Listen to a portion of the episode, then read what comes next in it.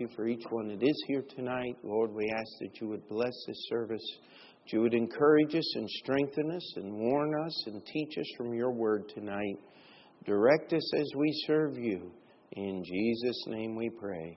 Amen. You may be the story of Goliath and his exaltation and and uh, all of the things that led to uh, David being uh, lifted up and brought forth as a great leader, and then Saul's jealousy, and David uh, literally vanished from the people of Israel and hiding in caves and, and trying to stay alive, and yet God was using all of those things to make David into the man that he needed to be to be the king of Israel. And so let's primarily spend our time in uh, uh, the book of uh, 2 Samuel. Now, what we have here is, as you know, is 1st and 2nd Samuel, 1st and 2nd Kings uh, is basically uh, one set of history, and then 1st and 2nd Chronicles covers most of the same uh, material. Just one, sometimes the Chronicles give us more information, other times we get more in the book of Samuel. But we have a, a funny story, not funny, but strange.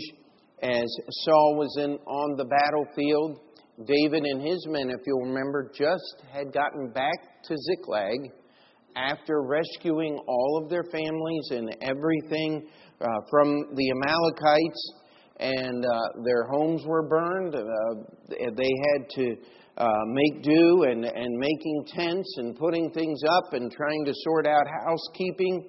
And in comes a guy, falls before David and says, I killed Saul. And uh, David immediately has him executed. Uh, that story is in the book of 2 Samuel, chapter 1. But if we read the last chapter of the book of 1 Samuel, we'll find out that Saul was there fighting in the battle, and when he saw things were going against him, it says that he uh, asked his armor bearer to kill him, who would not, and then he tried to fall on his own sword and, and tried to commit suicide. And uh, no one knows 100% for sure exactly how Saul died.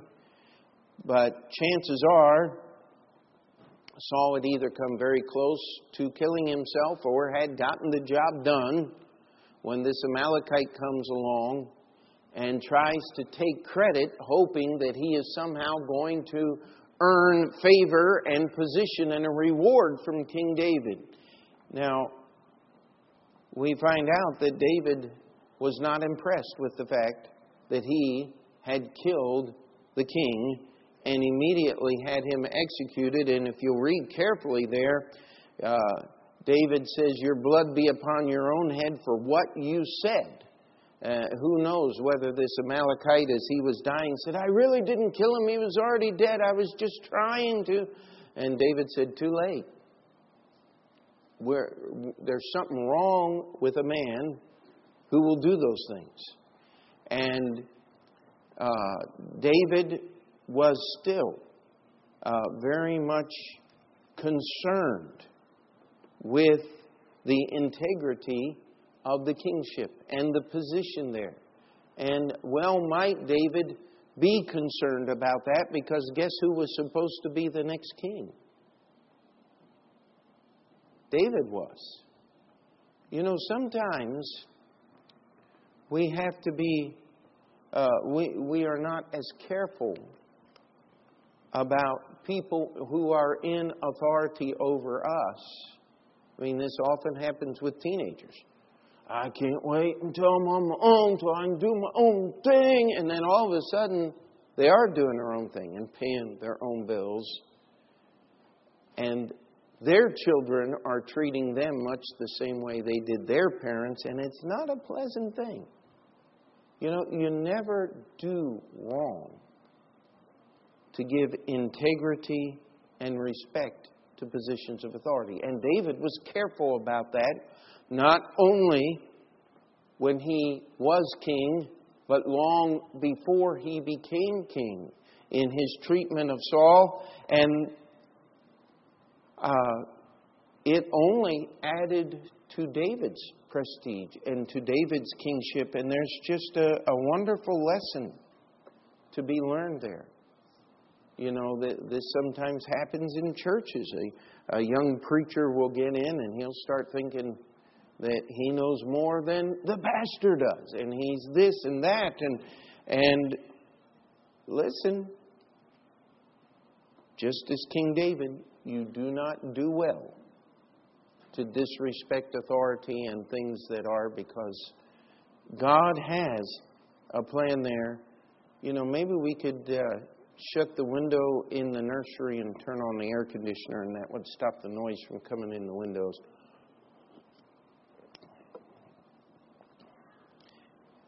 And so uh, let's go to 2 Samuel chapter 5. And David was king in Hebron over the house of Judah while the other tribes. And even here we see this split that will happen uh, in the nation of Israel, how that Judah primarily, and later when under King Rehoboam, Benjamin, uh, the other tribe that had had a king, they separate themselves from the ten northern tribes and make two nations. We see this separation already uh, making its way into the history of Israel here as David reigns in Hebron. And in chapter 3, I'm sorry, verse 1, it says, Now there was long war between the house of Saul and the house of David, but David waxed stronger and stronger, and the house of Saul waxed weaker and weaker. And so we have God using this seven year period. And you know, you ever wonder why God always makes you wait? I mean, things just don't. David was supposed to be king. He knew that from Samuel's mouth before he was old enough to really understand all of the ramifications of it. He had been chased by Saul. He had fought many battles. He had slain Goliath. He, he had behaved himself as a king for many years. And now he's king over one tribe. And the primary enemy, the war, is no longer the Philistines. He's fighting his own people. I mean, this is a pretty big mess that David is, is in, and uh, part of the Israel, the majority of people are still following the house of Saul, and of course we know that it was primarily the doings of Abner. And yet, when Abner came to visit David, and this is chapter 3, how did David treat Abner? You know, Abner was the one that was causing the problems. He was the one that was leading the battles. If it had been up to Ishbosheth, David's, I mean Saul's uh, son, eldest living son, we presume, there hadn't, there wouldn't have been much of a war. It probably wouldn't have lasted very long. But with Abner propping him up and his leadership ability and his fighting the wars, this thing went on for seven years, and finally Abner gets fed up with Ishbosheth and comes down, and David treats him with respect and sends him away in peace. Now, David's only got one problem at this point. His name is Joab. Uh, because during these wars, there was bitterness that was engendered, especially because of Joab's upstart, punkish brother who chased Abner and would have warned him out and tried to kill Abner. And Abner had no other thing left except to kill Joab's little brother. Now, Abner knew what was going to happen. I mean, uh, I don't know if there were Italians in the Old Testament. They were all supposed to be Jews, but I mean, Joab and his brothers, you messed with one, you messed with all of them. And somebody said that's an Italian thing, but I, I think that's a family thing, isn't it? Uh, uh I mean, that's the way most families are. And uh, I can't remember who it was the other day. Somebody was saying something and they were picking on one of the kids, and all of a sudden, all of them starts gathering around and they said, Whoa, wait a minute, I only wanted to bother one. And I said, No, you bother one, you bother them all. And there's a lot of them, amen. And of course, it was all in good fun. Uh, but Joab wasn't having fun. He's going to get even. And uh, Joab killed Abner, and David mourns Abner and treats him with respect and, and buries him in a place of prominence in Jerusalem. And the Bible tells us that David refused to eat meat as long as the sun was up. He was showing his respect and he was showing that he had no part and no desire in the death of Abner. And guess who was walking after uh, the buyer that took Abner's body to the funeral place? There was Joab. He was one of David's soldiers. David said, oh, Everybody line up. We're going to give Abner a full military funeral. And here's Joab, the guy that murdered him. Now, why didn't David do something about Joab? Because of the family things the Bible read in the Old Testament law. Somebody killed somebody. There was the avenger of blood that was supposed to take care of these things. But I will, I will tell you, David is going to have problems because he refused to deal with sins in his kingdom and in his own life and in his son's life. And so Ishbosheth was then murdered when they heard about Abner's death. And we have the kingdom translated to Saul, I mean, translated to David, verse five, chapter 5 of 2 Samuel, verse 1. Then came all the tribes of Israel to David unto Hebron and spake, saying, Behold, we are thy bone and thy flesh. Also in time past, when Saul was king over us, thou was he that led us out and broughtest in Israel. And the Lord said unto thee, Thou shalt feed my people Israel, and thou shalt be a captain over them. So all the elders of Israel came to the king to Hebron, and King David made a league with them in Hebron before the Lord, and they anointed David king over Israel. And David was thirty years old when he began to reign, and he reigned forty years. Now, if you read the next verse, it says he reigned seven years and six months in Hebron instead of just seven years. And if you want to consider that a, a mistake in your Bible, you got bigger problems than that.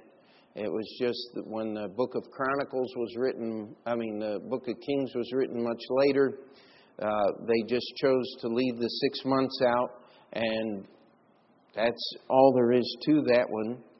And so David is now anointed king. Now, what's David's first act as we follow through the uh, chapter 5? Is he sets up his throne in Jerusalem. I wonder if Goliath's skull was still there. Uh, that would have been quite a uh, uh, historical artifact of some kind. I'm sure somebody, if they had museums in those days, would have stuck it somewhere uh, but David had carried it up there after killing Goliath because David, even as a young man, had already planned to put his throne in Jerusalem. I wonder who put that in David's heart. Because God had picked that place. And he had already sent Abraham there when he offered Isaac on Mount Moriah to that same place, the, the mountain on which Jerusalem was built. And God has called it Mount Zion in the Bible and, and has made that a special place. And David said, That's where we're going to go. And so David goes with his little ragtag band of soldiers up to Jerusalem, and they say, Well, unless you can heal the blind and make the lame walk, uh, you're never getting in here they thought they were safe. And who came to the rescue? Joab. He was the guy that climbed up through the gutter, through the sewer. into the city and started the overthrow, opened the gates, and David's men came in and said, uh, We didn't have to heal the blind and, and make the lame walk in order to make it into the city. All we needed was Joab. And, uh, they, of course, took over the city and began to set things up. And we get to chapter 6, and David tries to bring the ark to Jerusalem. He's going to pitch a tent for it. Now, you have to remember the tabernacle was supposed to be an intact unit. But we go all the way back to the days of Eli, and the people of Israel had Hophni and Phinehas march the ark out of the tabernacle. It was taken by the Philistines. It was kept here and it was kept there. And they said, In the days of Saul, we sought not to the ark of God at all. It was just ignored. And David says, We're not going to ignore it. And yet, one of the most tragic stories in the Bible. And David is going to teach us a lesson. You can have the right heart, you can be doing the right thing, and still incur God's judgment because you're doing it the wrong way. You know what? David apparently had heard the stories of how the ark had gotten where it was, being put on the cart. And so they went and they got a cart and they put the ark on the cart and they went driving. And I want to challenge you here. I wish we had time to go through the whole thing here. But when those oxen stumbled and the ark began to move and to jostle on the wagon, I want to challenge you. The ark could not be allowed to fall off the wagon. But in order to stop it, Uzzah died. You see, we put ourselves, David put himself in a situation here that somebody had to do something. What was going to happen could not be allowed to happen under any circumstances. The mercy seat was one piece of solid gold. Now, you take a piece of solid gold, two feet, I mean, almost four feet wide and, and two and a half or so feet uh, wide and four feet long, which was basically the size of the ark, and it was one piece of beaten gold with the wings that went up on high, and we don't know exactly what it looked like. But what would have happened if that had rolled off the ark onto the ground? It would have been damaged. There, there's no way the gold would not have bent and crumpled under its own weight if it was pure gold. What was in the ark was the tables of stone that God had written with his own finger, the second set that he gave to Moses. Uh, a bowl of manna and, and Aaron's rod at this point uh, may have been removed from the ark. You just couldn't have this happen. And Uzzah died because he steadied the ark with his hand. He reached out and touched it. Someone said, Well, couldn't God have kept the ark from falling? Uh, let me ask you a question. What in the world were they doing with the ark on the cart like the Philistines in the first place? David chides the Levites and the priests and says, You didn't prepare yourselves at first, and that's why Uzzah died. But don't you think David knew that the real reason Uzzah died is because he didn't take time to understand how to do it from God's Word right in the first place. In fact, if we look at David, the man after God's own heart, we're going to spend more time talking about the wrong things he did and the sins that he did than the good things that he did. That's how the story happens. The second time, David does it right. He brings the ark in, and uh, we uh, uh, put verse 14 of chapter 6 of 2 Samuel. It says, And David danced before the Lord with all his might, and David was girded with the linen ephod. So David and all the house of Israel brought up the ark of the Lord with shouting and with the sound of the trumpet. And as the ark came, of the Lord came into the city of David, Michal, Saul's daughter, looked through a window and saw King David leaping and dancing before the Lord, and she despised him in her heart. So the second time, he does it right.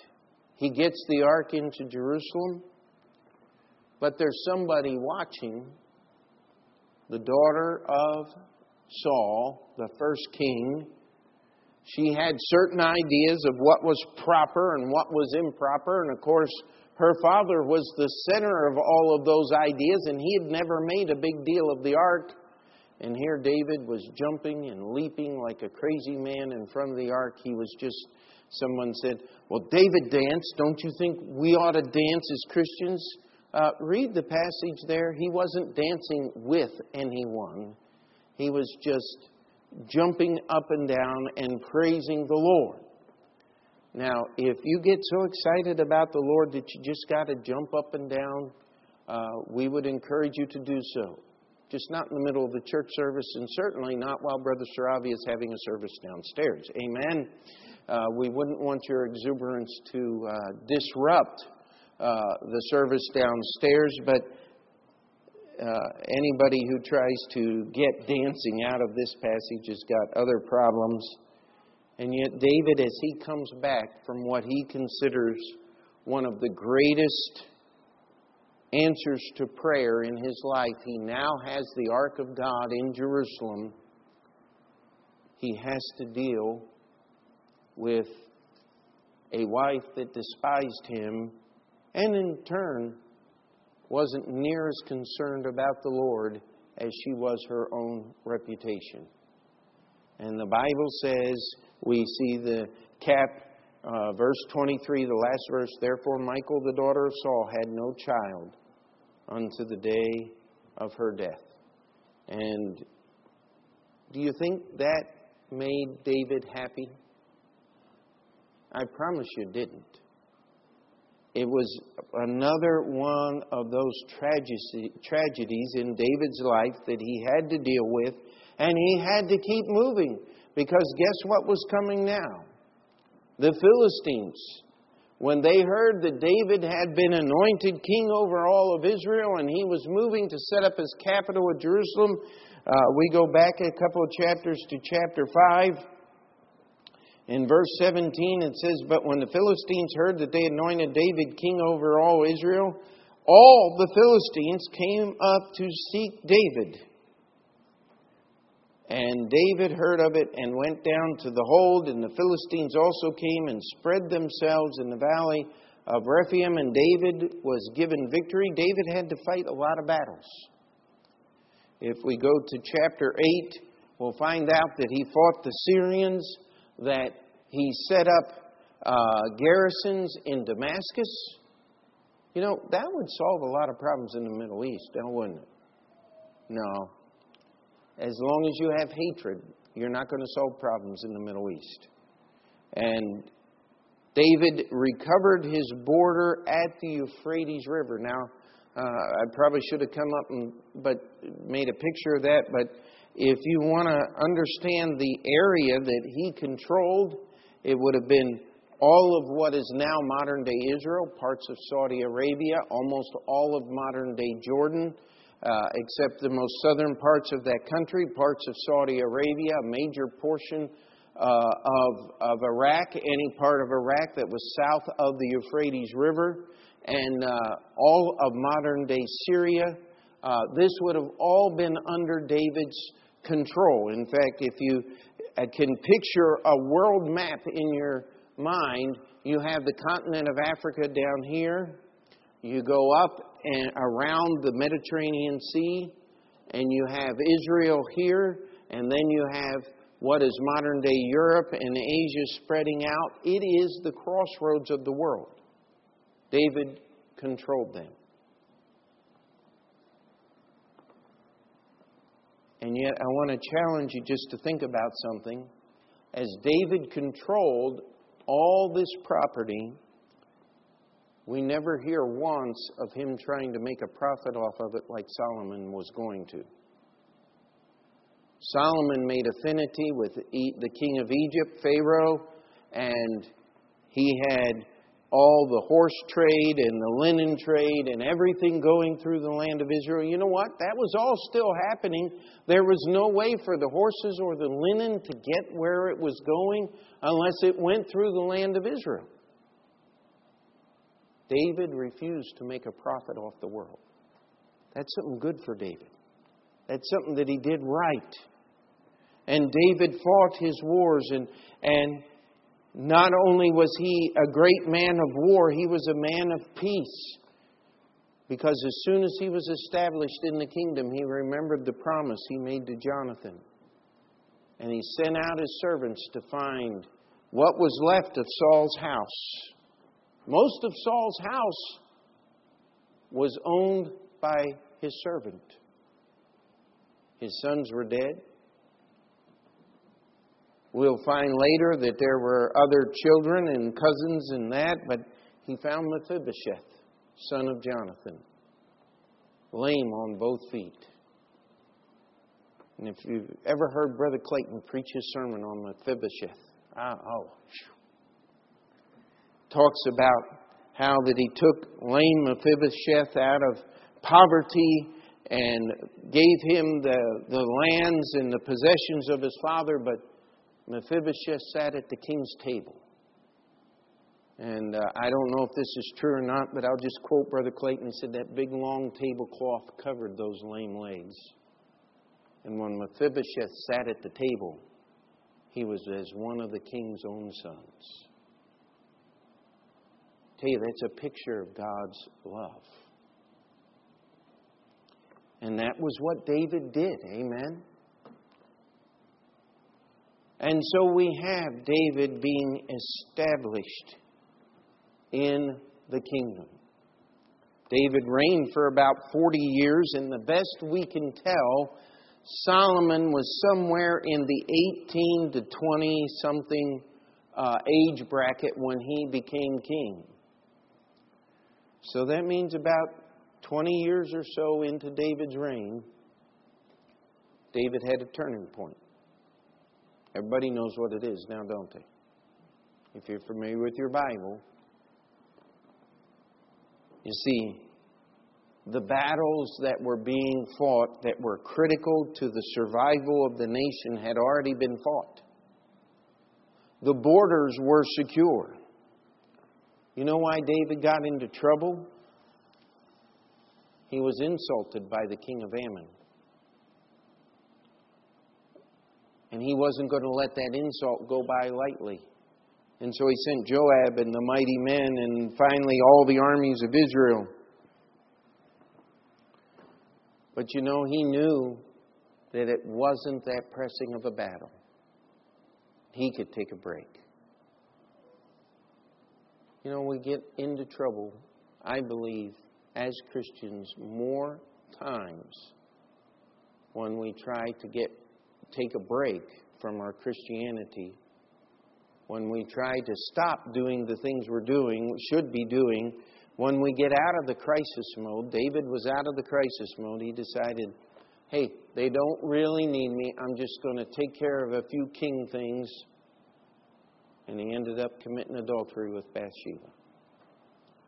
David's life was never going to be the same. Now, let me ask you a question does God forgive sin? Did God forgive David's sin? Yes, He did.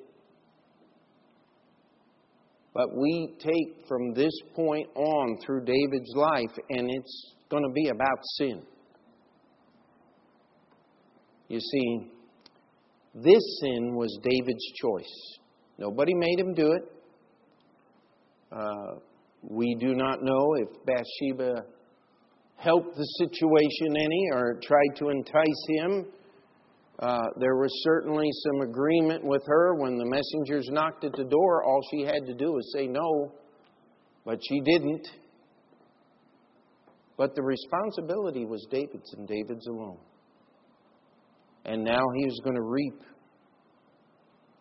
the benefits, we might say. You know, the Bible says, God is not mocked. Whatsoever a man soweth, that shall he also reap. David had some good things in the field, but he was going to reap the results of this. His eldest son Amnon, who had been with him in, from the Hebron days and from the days that he was uh, being chased by King Saul, certainly someone who knew and understood life, the only thing that Amnon could think about was trying to satisfy his personal desires.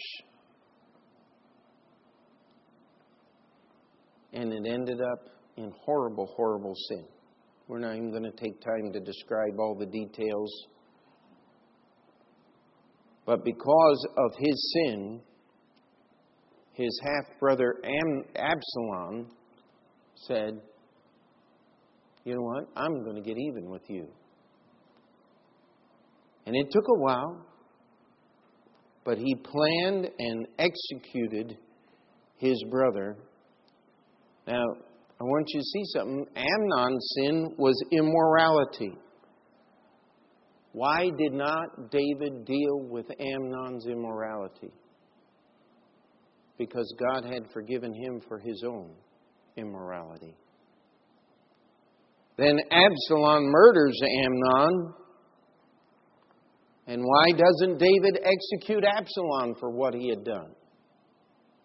If we'll read our Bibles, there were two reasons. One is David had committed murder, and he didn't feel that he could deal with his son's murder because God had forgiven him for his murder. Now, let me tell you something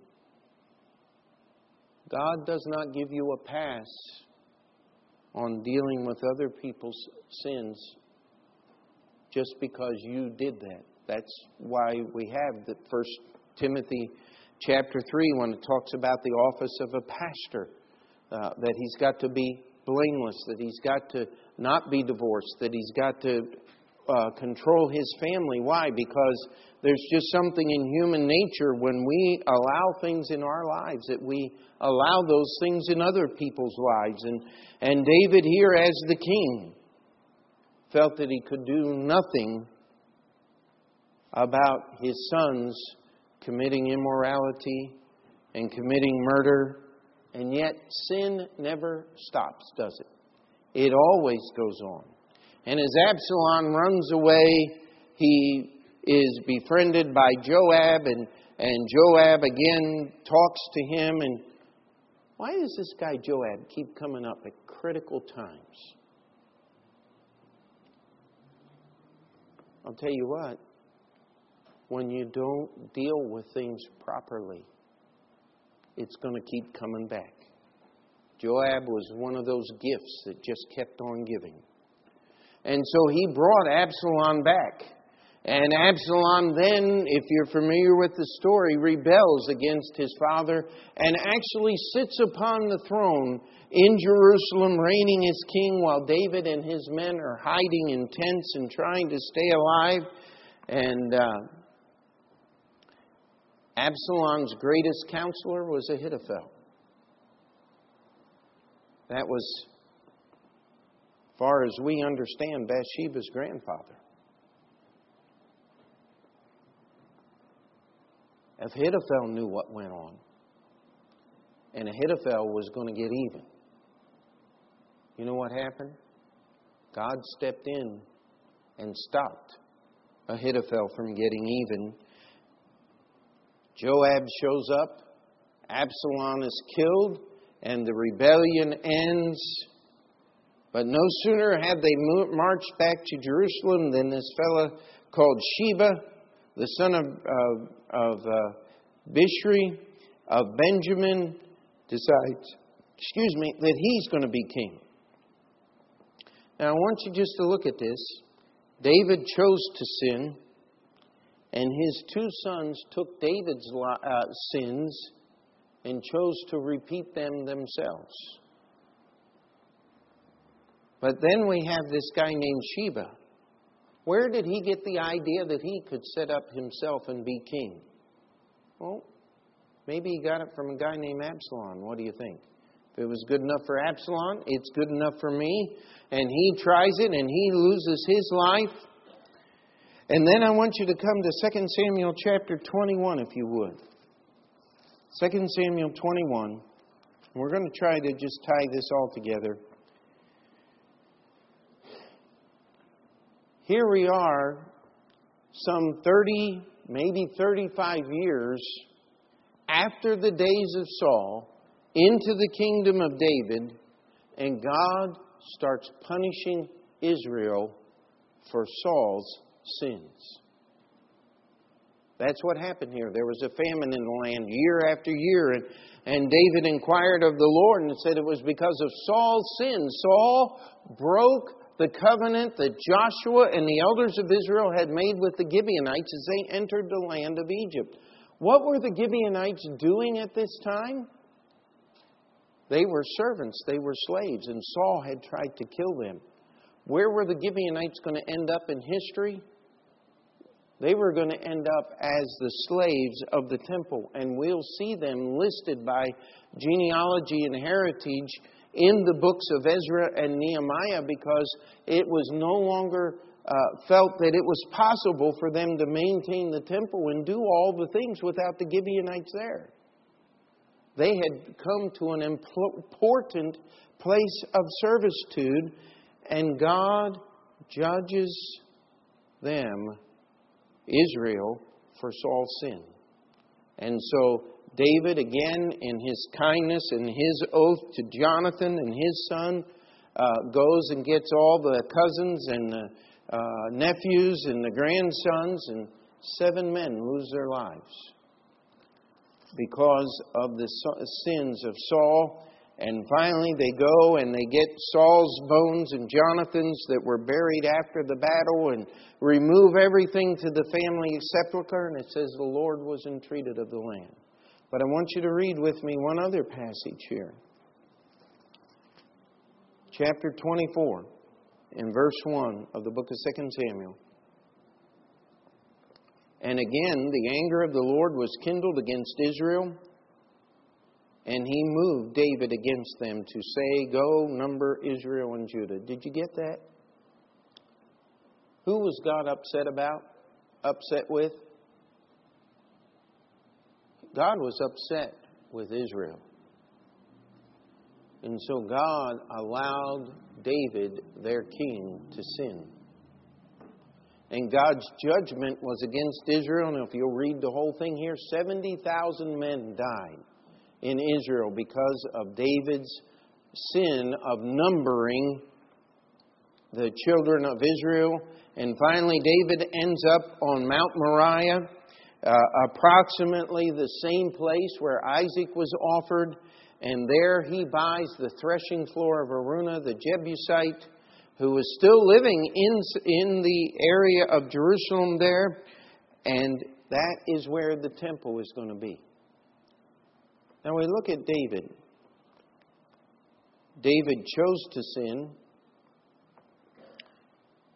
His sons followed in his footstep. David would sin and cause Uriah to die, but four of David's sons would die. The child born of adultery would die. Amnon died. Absalom died. And even after David was dead, Abijah, his oldest son, plotted against the king, and Solomon felt that he needed to put him to death as well. Adonijah, not Abijah, I'm sorry, Adonijah died, was killed by Solomon to establish himself in the kingdom. But that wasn't the only sins David had to put up with. Sheba was encouraged by the sins of David's sons. God comes in and loads on for Saul's sins. Why did God wait so long? And why did he judge David for what Saul had done? You know, some of those questions, it's impossible for us to really know the answers, but let me ask you a question. God judged Saul for his sin. and Jonathan his son, and Ishbosheth, and all of that generation all died because of the wrong things that Saul had done and bringing the kingdom to David. There had to be another generation raised so that they could be judged for the sins that Saul had committed.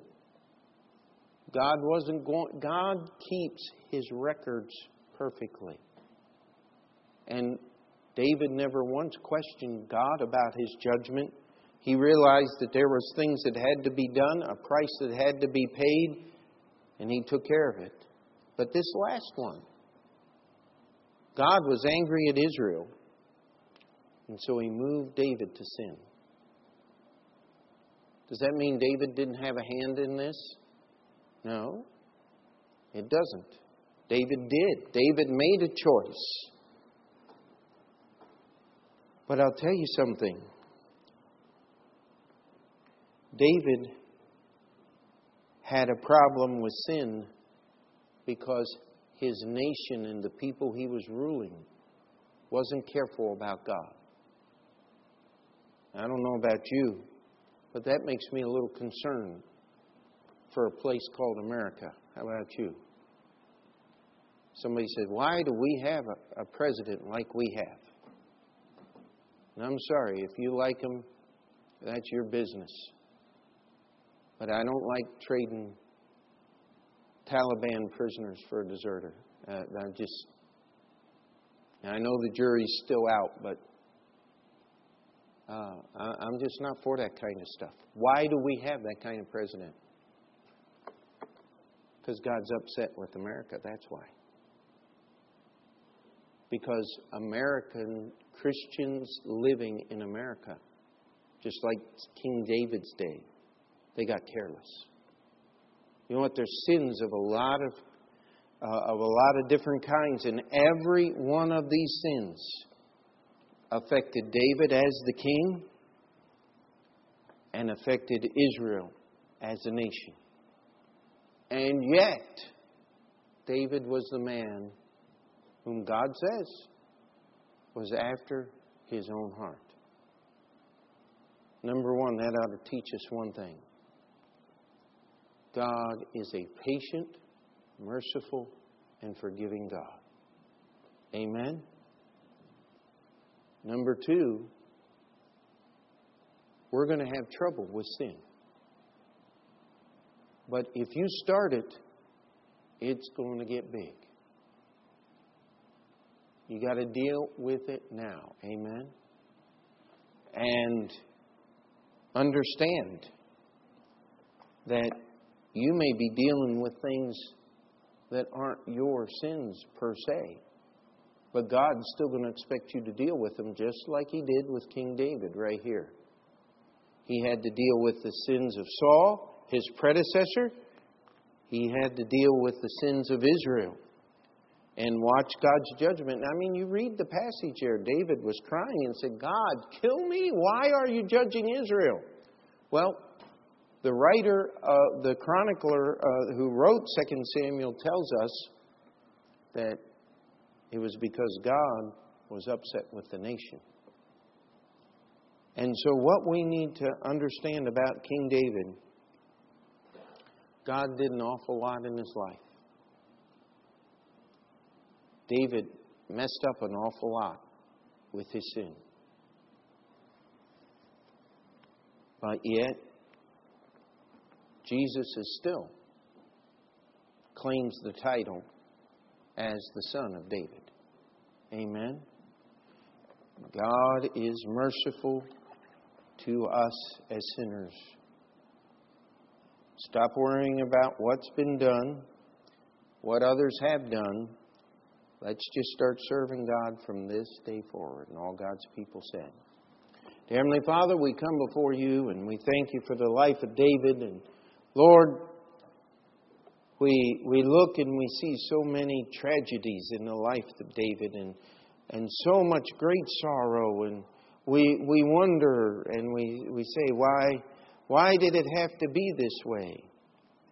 And yet, Lord, if we'll look in our own lives, There are sins that we need to deal with. There are sins that we're suffering that don't really belong to us, but they're still put on our plate to deal with. We ask that you would give us grace to be faithful so that we, as David can say, that when we pass from this life, we'll be with the Savior. Help us to be faithful to you. In Jesus' name we pray. We'll just have the piano play. If you need to slip out and spend a few moments, the altar's open.